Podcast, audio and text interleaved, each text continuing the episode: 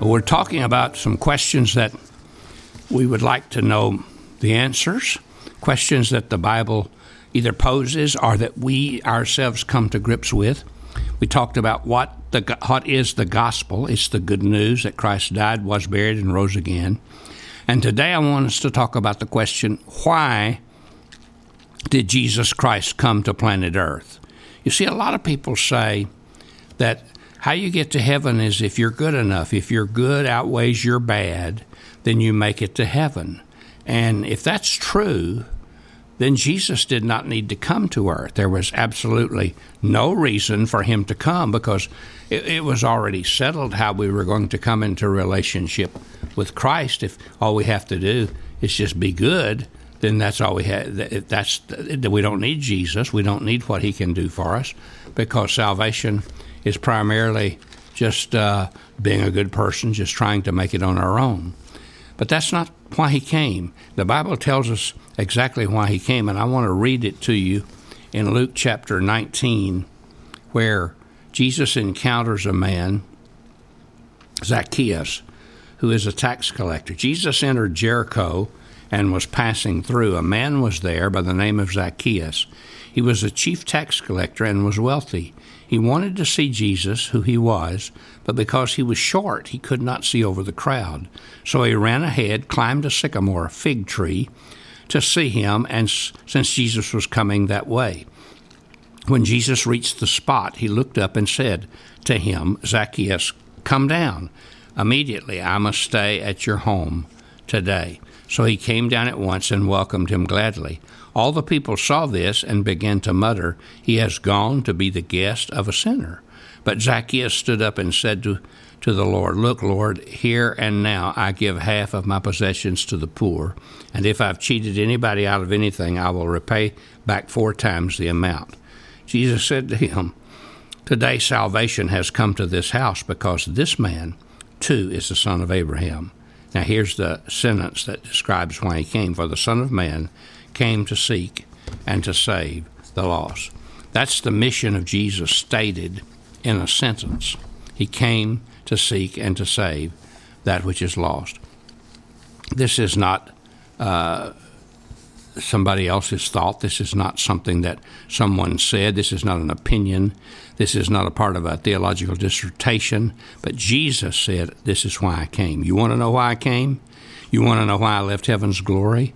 and all the wonders of heaven at my Father's right hand. You want to know why? I came to earth where life's a mess, where people sin, where people hurt you, where people nail you to a cross. You know why I did that? Because I wanted to seek and to save all those who were lost, all those who needed forgiveness, all those who needed salvation, all those who needed a personal relationship with me. You see, he did not come primarily to be a great example, but he came primarily to save us from our sins. He didn't come primarily to uplift us or to preach great truths or to teach great things or even to heal. He came to die on the cross for our sins and to rise again. And I remember one of the first sermons I preached as a young preacher many years ago. I think it was about 17 or 18 years old. It was entitled Born to Die. And my idea was that Jesus Christ had come into this world to die for us on the cross to pay the penalty of our sins, and that He had come that we might have life and have it more abundantly. And He wanted us to come into this relationship with Him. And that's why He came. He was born to die on the cross. 85 times in Matthew, Mark, Luke, and John, Jesus is described as the Son of Man. That's what he calls himself here. And what is particularly interesting that uh, that he does that is that 83 of those 85 times he called himself the Son of Man. Only twice did someone else call him that. And uh, that's what he that's how he looked at himself. He he was identifying with us. He was stepping into our world. He was taking on our skin. He was becoming like us that he might be our savior. He was de- identifying with the prophecies of Daniel, where Daniel said the Messiah would be the Son of Man, who would be crowned head of the imperishable world empire. Daniel 7 13 and 14. Jesus was fulfilling that prophecy, and Jesus would one day and will be, when he comes, again the head of that imperishable world empire. I think there was a second reason, and that Jesus uh, called himself the Son of Man, and he was identifying with us. And to call him son of Abraham was true, but it was not enough. To call him son of David was certainly true, but that was not enough. To call him son of Mary was absolutely true, but that was not enough. To call him the Son of God is wonderful, and that does not fully say it all because he was also Son of Man. You see, he was God and man. He was God's perfect man, man's perfect God. He was the God man. He was both. He was fully man and fully God. I don't understand that. I can't imagine how that can be, but that's what he was the Son of Man, the one who is God and the one who is man, comes to seek and to save that which is lost. What does it mean to be lost? I think that's the question that we must answer. And we can answer that question as we look at the study of how Jesus illustrated it in this passage, because he described his mission after he had related to a man named Zacchaeus. You see, it was stated in a sentence that he came to seek and to save the lost, but it was illustrated in a sinner like us how that was true. We know quite a bit about Zacchaeus in this passage in Luke 19. His name means holy, innocent, pure, and he was anything but that, and we can certainly discover that quickly.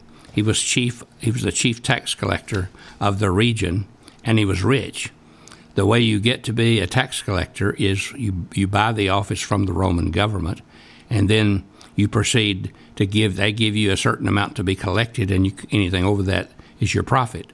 So if a man was a was a tax collector and wanted to make a lot of money, then he certainly squeezed people very hard, and and made them pay a lot for their taxes, and that's what Zacchaeus must have done because he didn't just make a good living. He was rich, the Bible says. He was wealthy.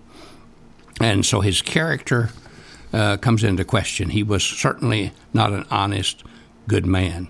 He was a man who had his high position because he had cheated people. But he was also lost, and that illustration is, is, is seen in him because the word lost is a word that excites pity, alarm, and grief in us. And we think about somebody being lost, a dog lost, or a child lost. It brings great concern to us. And uh, people begin to search for the, for the child that's lost to try to find them. So, what does it really mean to be spiritually lost? Well, for Zacchaeus, Zacchaeus it meant that he didn't know who he was. So, see, his identity was blurred.